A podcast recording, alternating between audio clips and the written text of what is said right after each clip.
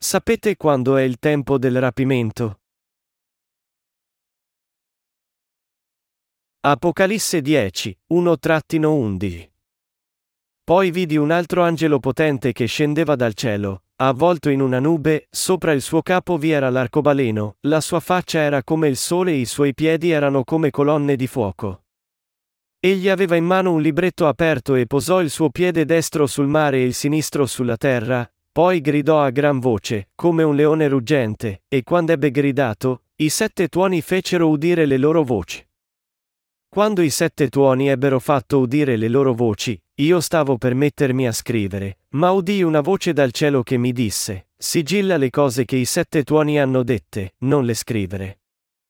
Allora l'angelo che avevo visto con un piede sul mare e un piede sulla terra, alzò la mano destra verso il cielo e giurò per colui che vive nei secoli dei secoli, il quale ha creato il cielo e le cose che sono in esso, e la terra e le cose che sono in essa, e il mare e le cose che sono in esso, dicendo che non ci sarebbe stato più indugio.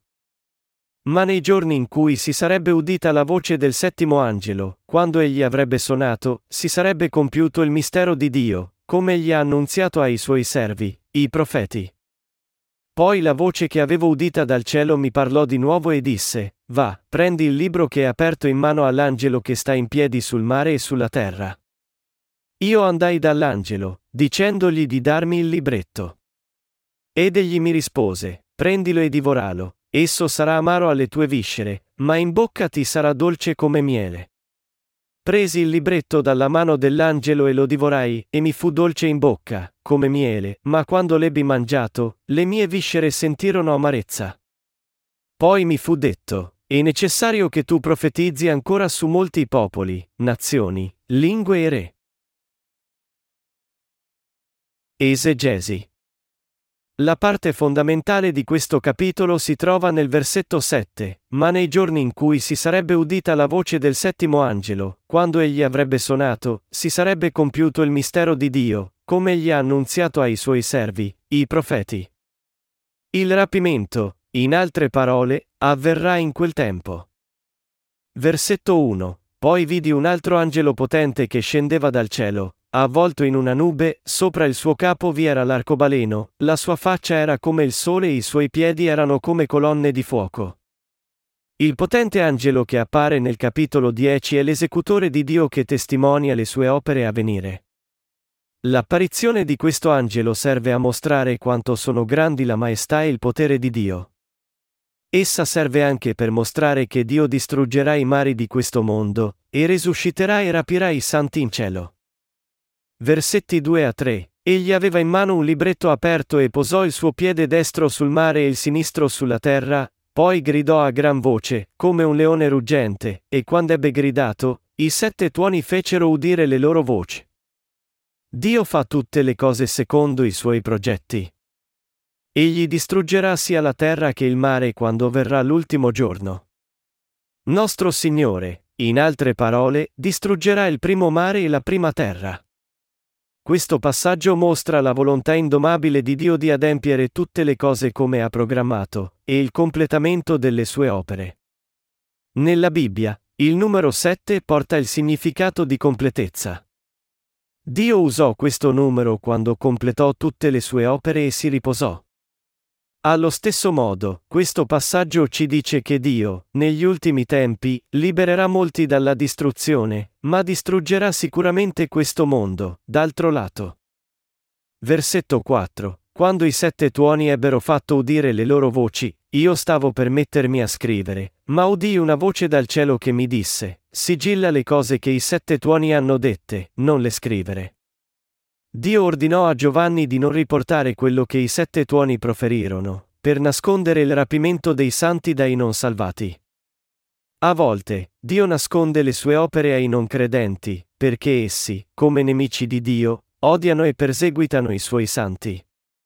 Anche al tempo di Noè, quando Dio distrusse il mondo con l'acqua, egli rivelò l'inondazione in arrivo solo a Noè. Proprio ora, Dio predica il Vangelo dell'acqua e dello Spirito a tutti nel mondo, e dà il regno del cielo a quelli che credono in esso. Ma tranne a questi che hanno la vera fede, egli non ha rivelato a nessun altro quando verrà il rapimento. Per i giusti, Dio ha creato un nuovo mondo nel suo regno, e desidera vivere in esso con loro. Versetti 5 a 6. Allora l'angelo che avevo visto con un piede sul mare e un piede sulla terra, alzò la mano destra verso il cielo e giurò per colui che vive nei secoli dei secoli, il quale ha creato il cielo e le cose che sono in esso, e la terra e le cose che sono in essa, e il mare e le cose che sono in esso, dicendo che non ci sarebbe stato più indugio. Tutte queste cose possono essere giurate in nome di Dio, poiché l'ultimo giuramento in ogni cosa si fa non nel proprio nome, ma nel nome di qualcuno più grande. Di fatto, Dio è l'ultimo garante sia per i santi degli ultimi tempi che per tutti quelli che sono già diventati suoi santi. Qui, l'angelo potente giura per l'Onnipotente che il rapimento verrà con certezza. Questo giuramento ci dice che Dio creerà il nuovo cielo e terra e vivrà con i suoi santi in questo nuovo mondo. Ciò mostra che Dio non rimanda la sua creazione del nuovo mondo, ma lo completerà in breve per i suoi santi. Versetto 7. Ma nei giorni in cui si sarebbe udita la voce del settimo angelo, quando egli avrebbe suonato, si sarebbe compiuto il mistero di Dio, come egli ha annunziato ai suoi servi, i profeti. Questo versetto ci dice che quando la settima tromba suonerà nelle tribolazioni finali, tutti i santi saranno rapiti. Quello che la gente su questa terra si domanda di più è quando verrà il rapimento dei santi. Apocalisse 10 e 7 ci dice, ma nei giorni in cui si sarebbe udita la voce del settimo angelo, quando egli avrebbe suonato, si sarebbe compiuto il mistero di Dio, come egli ha annunziato ai suoi servi, i profeti. Cosa significa qui la frase si sarebbe compiuto il mistero di Dio, come egli ha annunziato ai suoi servi, i profeti? Significa che siccome il Vangelo dell'acqua e dello Spirito è il vero Vangelo, e chiunque creda in esso riceve l'espiazione e lo Spirito Santo nel suo cuore, il rapimento dei santi verrà allo stesso modo sicuramente quando suonerà la settima tromba. Dopo che la piaga della sesta delle sette trombe sarà finita, i santi saranno martirizzati poiché l'Anticristo, avendo fatto la sua apparizione nel mondo e stabilito il suo dominio su di esso, pretenderà che ognuno riceva il marchio della bestia. Poco dopo, quando il settimo angelo suonerà la sua tromba, sia i santi martirizzati che quelli sopravvissuti che difesero la loro fede saranno resuscitati e rapiti simultaneamente. Allora inizieranno le piaghe delle sette coppe, l'ultima piaga sull'umanità. In quel tempo, i santi non saranno più sulla terra, ma in cielo con il Signore dopo il loro rapimento. I santi devono sapere che il loro rapimento avverrà quando il settimo angelo suonerà l'ultima tromba. Anche l'Apostolo Paolo ci dice in 1 Tessalonicesi 4 che il Signore scenderà dal cielo con la tromba di un arcangelo. Molti cristiani pensano che il Signore scenderà su questa terra quando avverrà il rapimento, ma non è così. Quando avverrà il rapimento, nostro Signore non scenderà su questa terra, ma in aria. Egli completerà il rapimento, in altre parole, sollevando i santi e accogliendoli in aria. Di fatto, questi cristiani che pensano erroneamente che il Signore scenderà su questa terra quando verrà il rapimento dei veri santi devono rinunciare alla loro erronea interpretazione. E devono conoscere la verità e credere in essa in modo appropriato ricordando che il rapimento dei santi verrà quando il settimo angelo suonerà la sua tromba. Si sarebbe compiuto il mistero di Dio, come egli ha annunziato ai suoi servi, i profeti. Voi dovete rendervi conto che il mistero di Dio qui si riferisce al rapimento dei santi che verrà con il suono della piaga della settima tromba. Ora, in breve, Dio distruggerà il primo mondo, e fonderà il secondo mondo. Questo avverrà perché Dio abiti e viva con quelli che, mentre sono su questa terra, sono rinati credendo nel Vangelo dell'acqua e dello Spirito, e anche per adempiere fedelmente tutte le promesse che l'Onnipotente ha fatto al suo popolo. Questa è la volontà di Dio, il creatore dell'intero universo, che ha stabilito tra sé per i santi. Quando l'angelo suonerà la settima tromba, le piaghe delle sette trombe saranno finite, e saranno introdotte le piaghe finali delle sette coppe. La parola ci dice, ma nei giorni in cui si sarebbe udita la voce del settimo angelo, quando egli avrebbe suonato, si sarebbe compiuto il mistero di Dio, come egli ha annunziato ai suoi servi, i profeti. Il mistero di Dio qui è che i santi saranno rapiti con il suono della tromba del settimo angelo. I santi vivono ora su questa terra, ma per vivere in un mondo nuovo, migliore, devono essere martirizzati, resuscitati e rapiti. Solo allora saranno invitati alla cena delle nozze dell'agnello con il Signore e regneranno con lui per mille anni. Dopo questo millennio, l'Anticristo, Satana, e tutti i suoi seguaci riceveranno il giudizio eterno di Dio. E da allora in poi, i santi avranno la benedizione di vivere con il Signore nel suo cielo di eterne beatitudini. Questo è il mistero di Dio. Noi possiamo solo ringraziare Dio per aver rivelato questo mistero a quelli di noi che hanno la vera fede. Dio ci dice che adempirà tutte queste promesse quando il settimo angelo suonerà la sua tromba.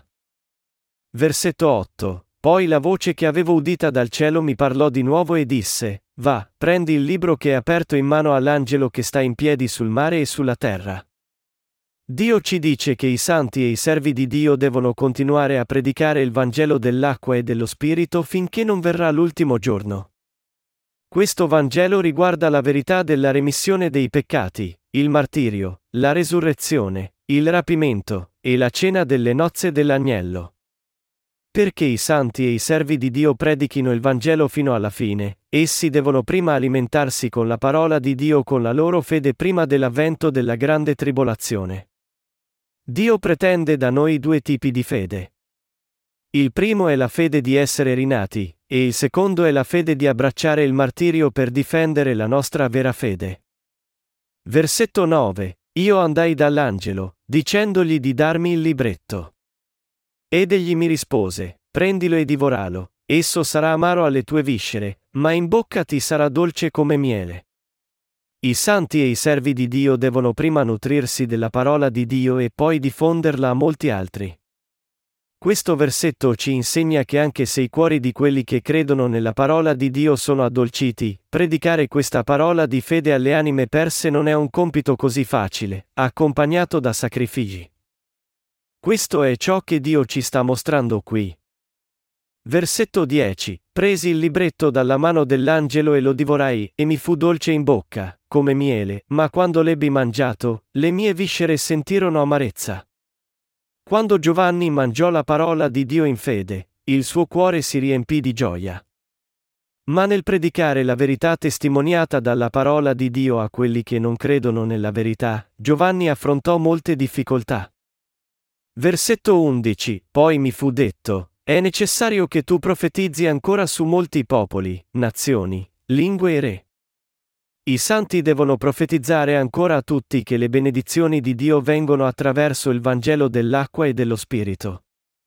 Essi devono profetizzare ancora che il fine di nostro Signore per questo mondo negli ultimi tempi è che tutti entrino nelle benedizioni di Dio credendo nel Vangelo dell'acqua e dello Spirito. Quello che Dio ordinò a Giovanni di profetizzare è la predicazione della parola di verità e che sta per venire un nuovo mondo, portato da Dio, e che chiunque voglia entrarvi deve essere giustificato credendo nel Vangelo dell'acqua e dello Spirito. Per quest'opera, i santi e i servi di Dio devono predicare di nuovo la parola di Dio dall'inizio dovunque, in modo che tutti in questo mondo abbiano la verità che consenta loro di entrare e vivere nel regno di nostro Signore.